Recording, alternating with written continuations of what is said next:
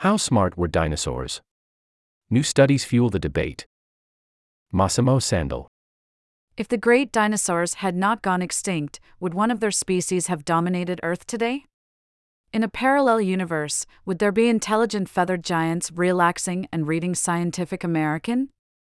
Although the idea of sentient, technological reptiles immediately reminds us of Star Trek's Gorns or Doctor Who's Silurians, there has actually been a scientific debate about this possibility for more than four decades. Recently, it has returned to the forefront thanks to two analyses published in the Journal of Comparative Neurology. Together, these studies put the surprising cognitive abilities of dinosaurs and their potential limitations in a new light. In one study, Suzana Herculano Houzel of the Vanderbilt Brain Institute at Vanderbilt University calculated the likely number of neurons in dinosaurs' pallium, a brain structure that is responsible for advanced cognitive functions and corresponds to the cortex in mammals.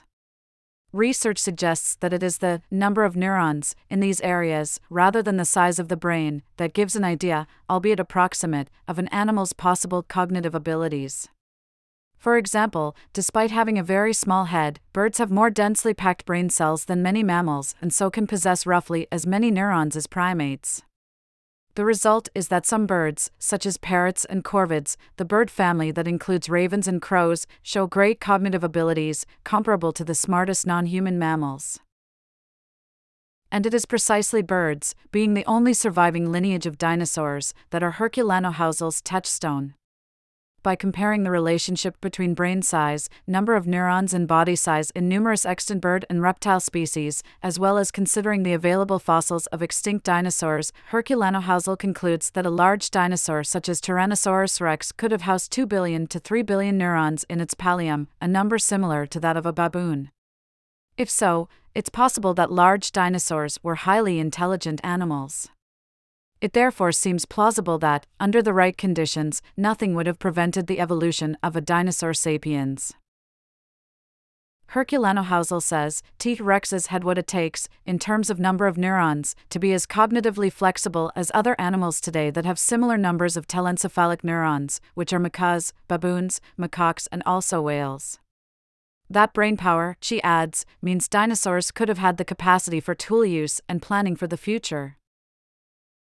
But the number of neurons may not be enough. For intelligence, brain architecture also matters. And this could have been the Achilles heel of dinosaurs, argues Anton Reiner of the Department of Anatomy and Neurobiology at the University of Tennessee Health Science Center. According to Reiner, it is unlikely that dinosaurs could have ever evolved cognitive abilities comparable to ours. A little bit of anatomy is needed here. Over 350 million years of separate evolution, mammals and dinosaurs found two rather different ways to organize cognitive functions. The mammalian brain developed the so called neocortex, in which neurons are organized in a relatively thin layer formed by compact columns. In each column, different parts can communicate with one another over short distances, less than a millimeter. To use a simple metaphor, we can think of the mammalian brain as a modular supercomputer in which it is easy to increase computational power by adding new elements. In contrast, in the dinosaurs that survive today, namely birds, the organization is less compact. Functions that are performed by a single column of the mammalian cortex require the communication of separate brain nuclei. This structure works perfectly well as long as there are relatively few brain areas to manage but expanding brain capabilities beyond a certain point could make the structure far more complex and less efficient than it is in mammals, according to Reiner. For comparison with the earlier metaphor, it is as if our supercomputer were made up of many computing centers in separate buildings connected by a jumble of long cables. If this were the case, an increase in brain size would correspond to a greater distance between the cores, slowing down their communication. Cognitive efficiency would then drop at some point as brain volume increased. The architecture of the bird brain would also, Reiner argues, render little use for another strategy that, in mammals, made it easy to enhance cognitive faculties the folds of the cerebral cortex. In mammals, these folds not only allow the area devoted to cognition to increase without overinflating the brain's volume, but also allow areas that would otherwise be distant to communicate rapidly. According to Reiner, therefore, animals such as parrots or corvids would be near the upper limit of cognitive capabilities among birds. Beyond this threshold, adding new brain areas would lead to an overall decline in brain efficiency. And if, as everything suggests, dinosaurs had a similar brain architecture, they could have been very smart, but not as smart as we are. Reiner stresses that he defines intelligence in his work in terms of human intelligence, which he sees as a trait that sets our species apart and that has helped us thrive despite limitations such as our relative physical weakness. Simply put, we can do stuff that other animals can't, Reiner says, pointing to our species' combination of complex language, planning, and tool use.